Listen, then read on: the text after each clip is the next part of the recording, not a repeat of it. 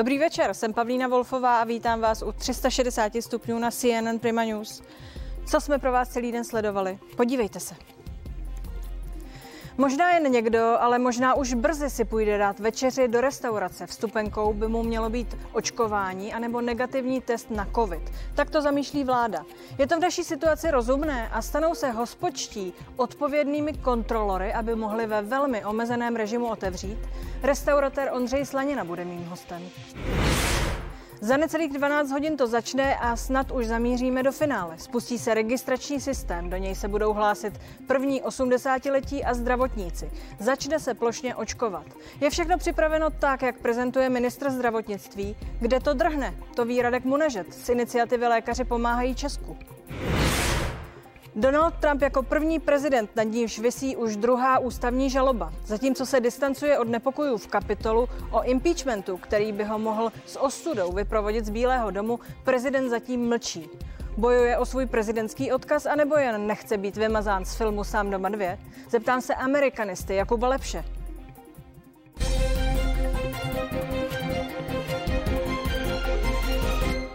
Možná jen někdo, ale možná už brzy půjde na večeři do restaurace nebo na koncert. Vstupenkou by se mu mělo stát očkování anebo negativní test na COVID. Jak o této změně v pravidlech přemýšlejí, naznačili dnes vicepremiér Karel Havlíček nebo epidemiolog Roman Primula. Zástupci gastronomie dnes apelovali na představitele vlády, aby zvážili například variantu tzv. QR kódů anebo aplikací. Jako příklad dávali Německo. Tam mají aplikace už celkem čtyři. QR kód je velmi dobrý nástroj na to, aby e, zaručil, že, že někdo prostě může použít e, nebo může využít služeb daného zařízení. Samozřejmě QR kód je běžný. Já jsem osmdesátník, já se omlouvám. Ne, ne, nikdy. Netušíte, co to je? Ne. Ministrině financí zmínila i variantu vhodnou pro seniory, kteří nemají chytré telefony nebo nejsou technicky zdatní. By byla třeba pro starší občany, kteří nepoužívají ty chytré telefony, že by třeba na zdravotním průkazu byla stejně jako třeba máte u dálniční známky nějaký pro nějaký rok nálepka, která je cenina, která není, kterou když byste chtěla strhnout, tak ji vlastně zničíte. Či to jsou alternativy, o kterých se bavíme. Jakože tady bych měla jako, že jsem očkovaná, to, ne, to by se mi nelíbilo. Mně to přijde jako zajímavá možnost a je to asi fajn, jestli jestli to pomůže, aby jsme mohli chodit do restaurací a žít normálně, tak proč ne? Očkovaný, neočkovaný, prodělal nebo neprodělal covid. Podobné označování lidí by mohlo být podle experta na zdravotnické právo Ondřeje Dostála diskriminační.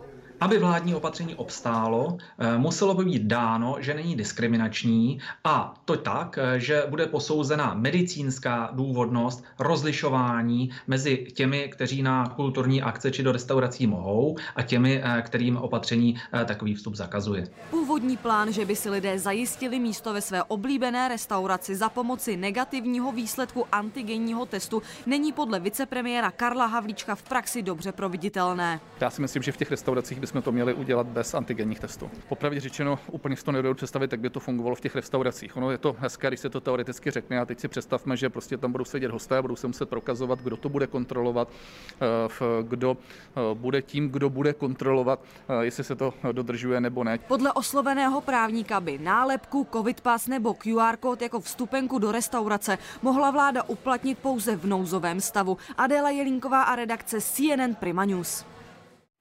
Ondřej Sladina, restauratér a kuchař a stomatolog Radek Munežet z iniciativy Lékaři pomáhají Česku jsou se mnou ve vysílání. Dobrý večer, pánové. Dobrý večer. Pane dobrý večer. dobrý večer. Vyrazil jste mi dnes na Facebooku dech, scháníte kuchaře. Teď? No tak člověk musí být připravený a ono vzhledem k tomu, že můžeme otevřít, eh, jak to tak vláda dělá pak ze dne na den, tak je lepší být připravený na tuto tu variantu a i vzhledem k tomu, že spousta těch kuchařů opustilo definitivně gastronomii, tak eh, to není tak, že by stále někde nějaký fronty nebo byly nůše kuchařů. Pojďme k dnešku. Umíte si tedy představit, že výhledově byste mohli kontrolovat a zřejmě asi i nějakým způsobem ověřovat buď očkovací průkazy, anebo platnost testů těch, kteří by přicházeli k vám do podniku? No já se přiznám, že já nevím, jak to jako bude probíhat, jestli tam bude nějaká čtečka prostě a ty lidi e, zkrátka dobře přijdou a nějakým způsobem se prokážou, ať už to bude nějakou aplikací a nebo jestli prostě od e, příštího pololetí začneme e, dětem rovnou tetovat čárový kód a e, podle toho se budou načítat všechny jejich očkování a nemoci, které prodělali, neprodělali. Nevím, ale samozřejmě my jsme připravení prakticky na cokoliv. Vy tvrdíte, teď vás budu citovat, že s vámi, s námi zacházejí jako s nesvéprávnými, když zakazují a zavírají, omezují. Na druhou stranu, to už vás necituji. Podle vaší zkušenosti stačíme si každý s vlastní odpovědností v tuto chvíli? Zdá se vám, že se lidé chovají odpovědně? Eh, helejte se, já úplně nevím, jestli se eh, lidé chovají zodpovědně, eh, protože já mám takový pocit, že spíš se lidi o to přestávají úplně zajímat a já jsem za sebe, můžu říct, že se zodpovědně chovám. Asi i proto jsem i při té frekvenci různých setkání a potkávání lidí ten covid oficiálně ještě neprodělal. Jestli jsem ho prodělal neoficiálně, nevím ale eh, řídím se eh, v podstatě těma jednoduchýma pravidlama, které všude jsou a eh, mám pocit, že mám jako klid. No. No ale vadí vám, že to vláda příliš reguluje a zakazuje. To jsem pochopila z vašich vystoupení, to jste opakovaně říkal, je to tak? No tak já si spíš myslím, že my tady máme nějakýho psa, který se vlastně má nám říkat, co by mělo být za jakýho stavu. A z mýho pohledu teda eh, je to nastavený tak jako prapodivně, protože eh, asi spíš by to mělo být udělané tak, že ty restaurace, pokud se budeme bavit o restauracích a hotelích, by se měly třeba otvírat až v tom druhém stupni a pak by se měly nechat otevřený třeba do nějakého čtvrtého stupně s tím, že by to mělo být ne tři dny, ale aspoň sedm dní potom, co ten e, nějaký index se zlepší nebo zhorší, protože tenhle ten systém, kdy vlastně naposled jsme si to zažili v prosinci, že se otevřelo jeden čtvrtek a zavřelo se za 14 dní ve čtvrtek, si myslím, že je jako velmi náročný, protože restaurace není zkrátka dobře obchod se šroubama, který jenom zhasnu a zamknu a pak zase přijdu, ale je to pro mě takový jako živý organismus a musíte ho oživit. A to není tak jednoduchý, není to levný a Eh, pak to zavírání je úplně stejný. Pane doktore Munežere, ještě jednou eh, dobrý večer. Eh, první věc, jak vy se díváte na tu odpovědnost? Nestačilo by, aby každý dodržoval to základní a zkrátka a dobře jsme to nějak přežili s vlastní disciplínou? Já si myslím, že kdyby se to dodržovalo od začátku a že kdyby lidi opravdu byli zodpovědní, tak jsme se nedostali kam, kde jsme teďka. Bohužel lidi to brali strašně lehkovážně, hledali každý argument, proč to není pravda a proč je to výmysl a nástroj k ovládání a stali jsme se nejhorší na celém světě. Za to můžeme my jako celá společnost. Nemůžeme s tím obvinovat tu stranu nebo tu stranu, ale opravdu všichni. Já si pamatuju v létě, kdy jsem se chtěl podívat do restaurace a šel jsem do jedné restaurace s ženou a a když jsem viděl ty podmínky, které tam jsou, tak jsem u dveří se otočil a řekl jsem, tam přece nemůžu jít, to je tak riskantní a to skončí špatně. A pamatuju si, jak jsem říkal ženě směrem k autu, v říjnu si to připomeneme, eh, zima bude ukrutná, ty lidi vůbec nechápou, čemu jsme unikli na jaře a co nás ještě čeká. V každém a případě, promiňte, ale nikdo nikdy nedoložil a neřekl, že to byly právě restaurace, kde jsme se tedy eh, všichni scházeli a kde jsme se všichni eh, nakazili. A přesto jsou to restaurace, ano. které jsou tak, jako Ondřej Slanina říká, zavírány takovým způsobem, jakým jsou. Ano, je, je to tak, co říkáte, je pravda, ale bohužel eh, je to místo, kde se lidi setkávají, stráví spolu déle než 20 minut a tam právě dochází k té infekci. Já prosím vás, nejsem epidemiolog, nechci se k tomu vyjadřovat, abych teďka tady nedával Tam se vás jako moudra, doktora, ale... který se snaží pomoct. Ano. To znamená, eh, dáváte ano, za pravdu jako... Ondřejovi v tom smyslu, že eh, to nějakým způsobem není úplně přátelsky nastaveno k těm, kteří restaurace mají nebo je řídí nebo v nich pracují. Já vím, ale problém je v tom, že opravdu naše společnost je ve válce. To je, to je jak kdyby byly nálety a my jsme, akorát, že nepadají eh, nálože z letadel, ale, ale je tady eh, opravdu dramatická eh, pandemie, která nás zasáhla všechny. A teďka někdo hovoří, jestli otevřeme jednu kavárnu nebo druhou. Já vím, že to je těžký, já to zcela chápu a je mě těch lidí velmi líto, ale prostě teď je to tak, představte si, že máte nálet a my řešíme, jestli, uh, jestli otevřeme tu kavárnu a půjdeme si sednout, budeme ignorovat, že tam lítají letadla a schazují pumy, to je úplně to samé. Rozumím vašim argumentům, ano? Dořekněte velmi stručně, prosím. Jo, ještě druhá věc, která je strašně eh, jakoby, eh, evidentní, a to je ta, že ten tým v nemocnicích, co ošetřuje ty lidi, představte si eh, fotbalovou hru a máme sedmý poločas, kde máme úplně vyčerpaný tým a my chceme po nich, aby odváděli první ligu a vyhrávali medaile. Ty lidi to prostě nedají tam je to opravdu, tam jde už o životy i těch zdravotníků, kteří zatím ještě nejsou úplně proočkovaní, nebo začíná se s jejím očkování. Rozumíme, největší... tyhle argumenty uh, je dobré opakovat a dobře je známe. Ondřej, Pojďme si říct, co říkáte nápadu, že by se tedy otevřelo už ve třetím stupni, ale bylo to nastaveno pro 50, možná jen 30% hostí. Eh, myslíte si, že za těch okolností, které eh, sledujeme a za těchto podmínek by se dalo zase začít podnikat? Já, já bych chtěl k tomuhle tomu říct jednu věc. Eh, tady v, eh, u nás vlastně už za těch deset měsíců přišla vláda s určitýma kompenzacemi. Jestli ty kompenzace jsou malý nebo dostatečný, to teďka nechme stranou, ale chci říct to, že kdyby jsme se mohli my jako restauratéři svobodně rozhodnout, jestli necháme tu restauraci zavřenou a omezíme to riziko styku těch zákazníků a budeme brát ty kompenzace, jako když jsme zavření, a nebo prostě otevřeme a ty kompenzace brát nebudeme, tak to beru. Ale my jsme v podstatě v situaci, kdy v momentě, kdy nám stát řekne, můžete otevřít, tak končí všechny kompenzace a my jsme nucený otevřít. Nám vlastně nic jiného nezbyde, než e, i když to bude tenhle ten systém, že zavřeme a otevřeme během 14 dnů, tak vlastně nám nic jiného nezbyde a otevřít musíme, aby jsme v podstatě měli aspoň nějakou tržbu a mohli jsme pokrývat nějaký náklady. To znamená, když to ještě jednou v rychlosti zopakuju, pokud si můžeme svobodně vybrat a budeme mít kompenzace, když budeme mít zavřeno, tak já si myslím, že většina těch restauratérů klidně tu restauraci nechá zavřenou a e, bude tím způsobem vlastně bojovat proti tomu covidu, že omezí ten styk těch zákazníků. A zase se dostáváme k tomu, že nekomentuju tady, jestli v té restauraci hrozí to riziko té nákazy hodně nebo málo. 30% nebo 50% zákazníků. Takhle pro lejka to vypadá jako velký rozdíl. Co to znamená pro restauratéra, když může mít jen 50% lidí v restauraci, anebo dokonce jen 30%? No tak znamená to to, že budete eh, mít eh, v podstatě jako poloviční eh, tržbu, nebo budete se muset naučit nějakým způsobem s těma hostama pracovat. Na druhou stranu máme tady několik druhů těch restaurací. Jsou to klasické pivnice, jsou to nějaké restaurace, kam ty lidi chodí na večeře a jsou to pak nějaký prostě fine diningové restaurace, kde ty lidi tráví celý večer.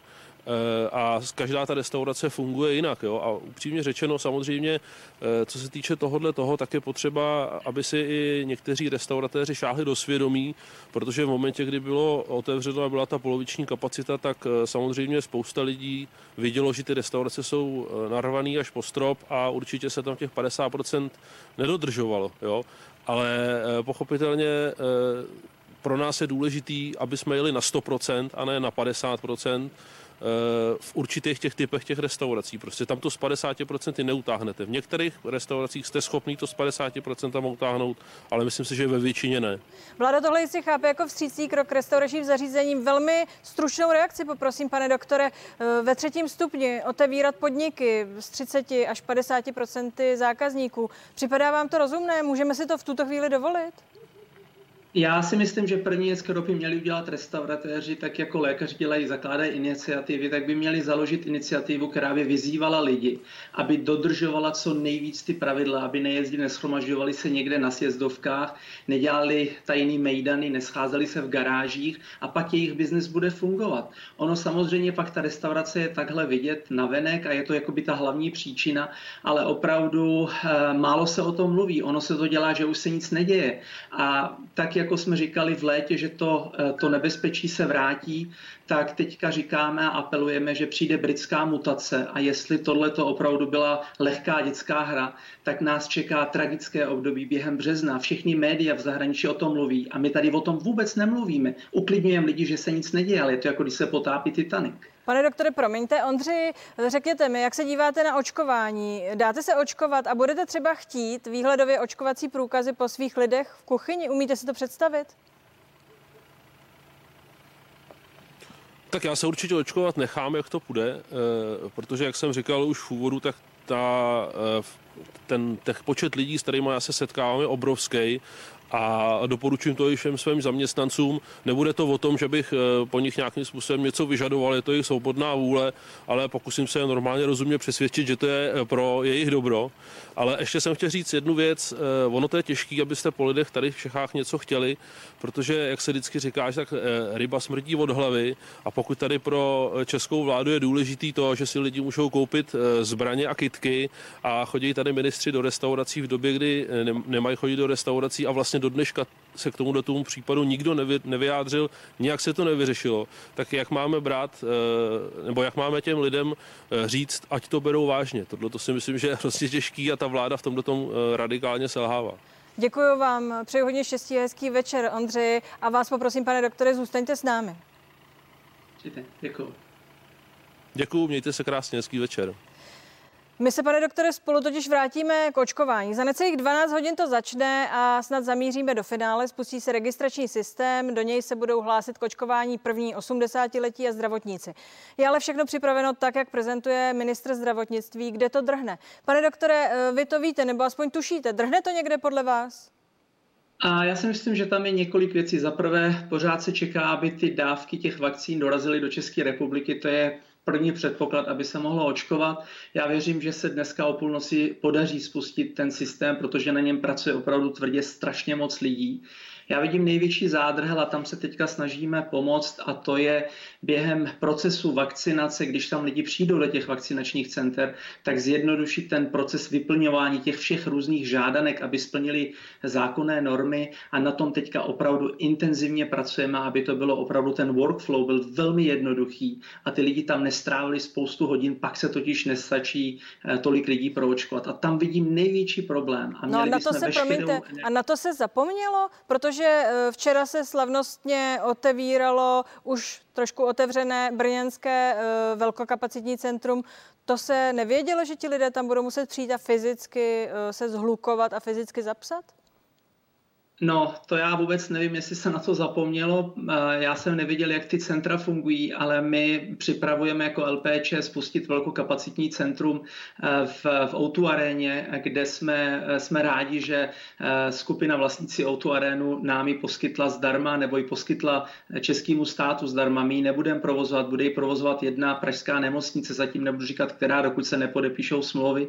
A tam, když jsme si uvědomili v čase, kdy jsme začali plánovat, že když bychom tam měli očkovat 7 tisíc až 10 tisíc lidí, tak jenom představa, kolik hodin by trvalo a kolik lidí by to muselo obsluhovat, jsme se vrhli opravdu hnedka do vyřešení velmi jednoduchého systému registrací a, a, a procesu zadávání těch informací, protože zadávat tu, tu žádanku, že člověk byl očkován, je opravdu tak obtížný, to, to prostě se Tedy musí vyřešit. To je váš to nápad vyřešit. a někdo ho vyslechl a tak to bude fungovat ve velkokapacitním centru v Praze. Já věřím, já bych chtěl ano, eh, je to náš nápad, že to tak musí být a opravdu jsou lidi, o kterých se vůbec nemluví. Pořád se mluví jenom o politicích, kteří jsou na povrchu, ale třeba měli jsme to štěstí se potkat s lidma, já nevím, třeba například ředitelka úřadu vlády, paní magistra Tunde Barta, nebo eh, pan eh, plukovník Šnajdárek, nebo pan inženýr Zurila Znak. Je to, to jsou lidi, kteří opravdu do toho dávají obrovskou energii a, a ty lidi pomáhají, aby se to mimo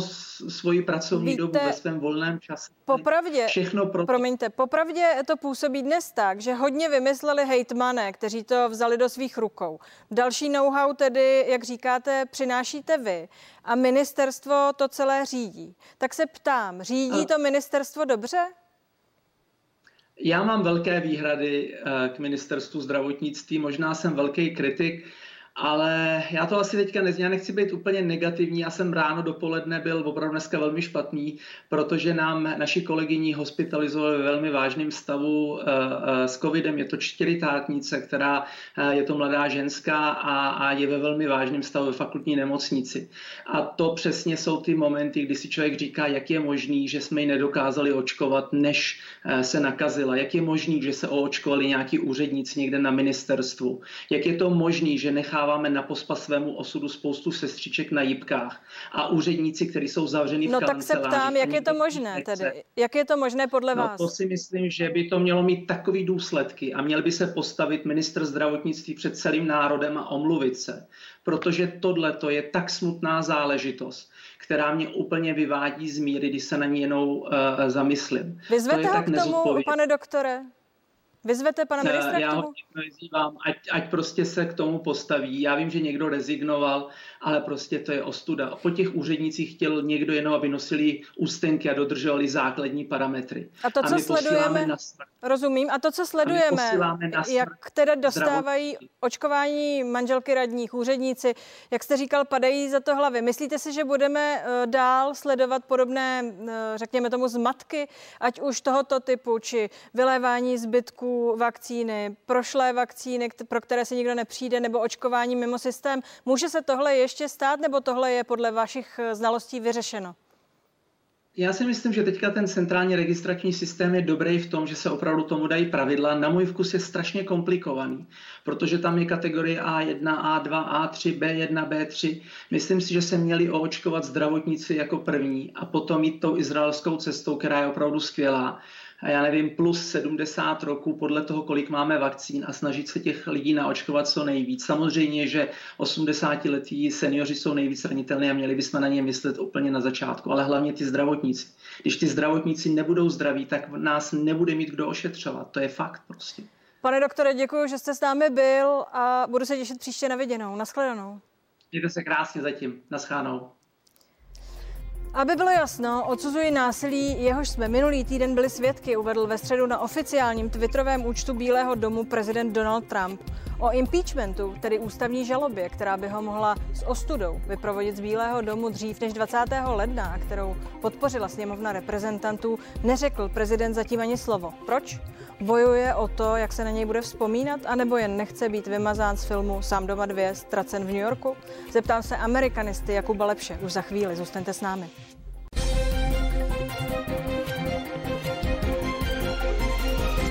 ...360 stupňů je zpátky, dík, že jste s námi. Donald Trump je první prezident v historii Spojených států, který by mohl čelit už po druhé za funkční období ústavní žalobě. Tentokrát je na stole za podněcování ke vzpouře, tedy za odpovědnost za nepokoje v kapitolu. Po odhlasování takzvaného impeachmentu sněmovnou reprezentantů promluvil Trump k lidu. O hrozící žalobě neřekl ani slovo, za to násilnosti v kapitolu ostře odsoudil. Mým hostem je Jakub Plepš, amerikanista. Dobrý večer, díky, že jste přijal pozvání. Dobrý večer. Pane Lepši, Donalda Trumpa uh, zatím na zkoušku vymazal kanadský designer z populárního filmu. Myslíte si, že to Donalda Trumpa bolí? Myslím si, že ano, jeho ego je veliké. On si zakládá na tom nejenom, že je politik, ale že je všeobecně známou osobou, že je někým, kdo fungoval v biznisu, ale i v zábavním průmyslu. Takže si myslím, že i taková to drobná věc ho bolí. Na druhou stranu on teď bojuje o daleko větší věc a to je opravdu jeho dědictví a případně šanci kandidovat na prezidenta po druhé. To je to, co ho trápí na tom impeachmentu a blížícím se procesu v Senátu nejvíce. O to je překvapivější, že prezident vlastně v tom projevu klidu ten impeachment neřešil. Řešil to, co se dělo u kapitolu, což poměrně ostře odsoudil, ale impeachment neřešil. Proč? Celá Trumpova reakce na ty nepokoje, to přepadení kongresu z 6. ledna jsou zvláštní a víceméně spíš ukazují na taktiku než nějaké přesvědčení. On nejdřív ten útok podpořil, nebyl schopen ho odsoudit, pak dostal zjevně radu, pane prezidente, toto zašlo již moc daleko, tak ten útok následně po několika dnech odsoudil, následně se zlobil na své poradce, že mu to doporučili. A teď jsme opět ve fázi, kdy byl impeachován, čili obžalován sněmovnou reprezentantů. A zjevně si myslím, že mu poradci poradili, pane prezidente, jestliže se chcete vyhnout tomu, aby vás Senát odvolal, tak proneste radši nějaký smířivější projev, který pomůže v Sena, republikánům v Senátu hlasovat proti vašemu odvolání. To, co říkáte, eh, jednoznačně hovoří o nějaké eh, slabosti, ať už je to slabost charakteru, nebo je to, eh, má to nějaký jiný důvod. Říkáte, že se hraje o odkaz. Ptala jsem se na něj minulý týden už historika Jana Koury. Řekněte mi, co bude ten odkaz nakonec tvořit? Co bude tvořit tu historii, která bude psát o Donaldu Trumpovi? Bude to tenhle konec? A nebo uh, bude součástí historie i ten fakt, že se mu spousta věcí bez zesporu povedla? Tak samozřejmě něco jiného je, jak se na to díváme teď, jak se na to budeme dívat za týden a za rok nebo za deset let. Nicméně ten závěr Trumpova prezidentského období uh, ukázal, jak uh, křehké ten jeho, jak křehký ten jeho přístup k vládnutí byl Eh, a že on eh, ten závěr svého prezidentského období, a tím v zásadě myslím eh, poslední půl rok, nezvládl. On vsadil vše na jednu kartu. On chce být znovu zvolen, on bude předem spochybňovat jakýkoliv jiný výsledek prezidentských voleb než své vítězství. Když tomu tedy došlo, že volby prohrál, tak to nadálně tvrdšně spochybňoval a dovedl zemi až na hranu v zásadě ústavní krize. Situaci, kdy jedna složka americké vlády je okupována prezidentovými příznivci. To samozřejmě zabarví to dědictví jeho čtyř let vládnutí eh, a to je zásadní problém. A on teď boje o to, eh, aby aspoň si unechal nechal tu šanci případně kandidovat znovu, on o tom pořád sní, eh, a aby se nestal tedy prvním prezidentem v historii, který bude nejenom impeachován dokonce dvakrát, to se stalo poprvé, ale i senátem z Bílého domu nebo pozice prezidenta zbaven. To by se stalo úplně poprvé v historii. A dotáhnou to podle vás? Bude zbaven pozice prezidenta skrze impeachment? Eh, já se domnívám, že řada republikánů v Senátu, kteří si nechávají dvířka otevřená k obojímu možnému vývoji, čili že budou hlasovat pro potvrzení impeachmentu nebo proti, že oni taktizují. Chtějí, aby se Donald Trump do inaugurace 20. ledna toho natolik bál, že už neudělá žádnou z jejich pohledu eh, nepřiměřenost, žádnou hloupost. Takže oni ho tím pádem drží v určitém šachu a ten projev, smířlivý projev je výsledkem toho, že on je nechce nahněvat. Myslím si, že nakonec eh, republikáni k tomu, aby ho eh, odvolali a tím mu znemožnili znovu kandidovat, nesáhnou, eh, ale zrovna tak je možné, že ať už z důvodu nějakého politického kalkulu, že budou chtít tu stranu od Trumpa odstřihnout, anebo z toho důvodu, že osobně jsou strašně naštváni tím, že on umožnil a neodsoudil eh, v první řadě ten útok eh, na kongres, eh, že proto hlasovat budou. Čeká se zejména, jak se zachová lídr republikánů v Senátu Mitch McConnell a ten si opravdu nechává dvířka otevřená. Řekl, že je možné, že bude hlasovat pro odvolání, ale také možná ne. Donald Trump nemůže na svůj Twitterový účet. Je to správně, je to legitimní řešení, anebo je to kontraproduktivní? Eh, já jsem nepřítelem tohoto řešení, jakoliv jeho Twitter, jeho Twitterový účet byl opravdu plný lží, eh, sdílených lží, neuvěřitelných eh, konspiračních teorií, které byly vyvráceny a tak dále. Eh, ale myslím si, že toto je špatně, je to špatný signál do budoucna, eh, že nějaká firma, soukromá firma vstoupila do eh, vlastně politického kolbiště. Ano, Trumpovi to uškodilo, zabránilo mu to dále v daný moment rozdělovat Ameriku, ale myslím si, že to je velmi špatný signál. Uvidíme, kam to povede, jestli například v kongresu k tomu vznikne nějaké vyšetřování, něco dalšího, ale já osobně jsem nepřítelem toho, jakkoliv ještě jednou zdůraznit to, co tam Trump na tom Twitteru prováděl prováděl, eh, americké demokracii škodilo. Toto považuji za ještě škodlivější. Volá se po exemplárních trestech těch, kteří napadli Kapitol. Musí být exemplární opravdu? Proč? Eh, já bych eh, řekl, že by měly být objektivní podle zákonu. Ti lidé porušili zákony, bylo by dobré, aby soudy proběhly rychle a ti, kteří se tam chovali tak, zejména tak, jak neměli, ničili métek a ohrožovali zdraví či životy, Eh, konec konců víme, že ve výsledku to několik lidí bohužel odneslo i životem, tak tomu by prostě měli eh, odpovídat ty tresty. Eh, spíš bych byl proto, aby proběhly rychle, ale ne, aby byly nějaké extrémně vysoké, ale tresty by padnout měly. Musí jasně zaznít nejenom v politické rovině, ale i v rovině trestně právní toto nepřichází v úvahu. Tam nebyla žádná legitimita, která by umožňovala tento krok učinit, ač bohužel řada z těch, kteří tam vnikli, se domnívali, že toto dělají na přání prezidenta a že to je legitimní, protože mu byly ukradeny prezidentské volby. Nebyly. Poslední otázka, prosím o stručnou reakci. To, co se ve Washingtonu stalo, někdo to chápe jako možnou předehru dalšího násilí. Jak to vidíte vy? Eh, je možné, že k nějakému násilí dojde, ale již bylo zmíněno, prezident Trump před ním varuje, i své příznivce říká, není možné žádné násilí. Eh, a za druhé domnívám se, že bezpečnostní složky se na to opravdu velmi dobře připravili. Nemohou si dovolit eh, opakování toho, co bylo 6. ledna. Takže jak co se týče počtu, tak logistické přípravy, bezpečnostní opatření směrem k té inauguraci jsou obrovská a měla by fungovat. Děkuji vám, pane Lepši, hezký večer. Děkuji za pozvání, naschledanou. No a to je z dnešních 360 stupňů vše. Nenechte si ujít zprávy v 21 hodin a já se budu těšit zítra na viděnou.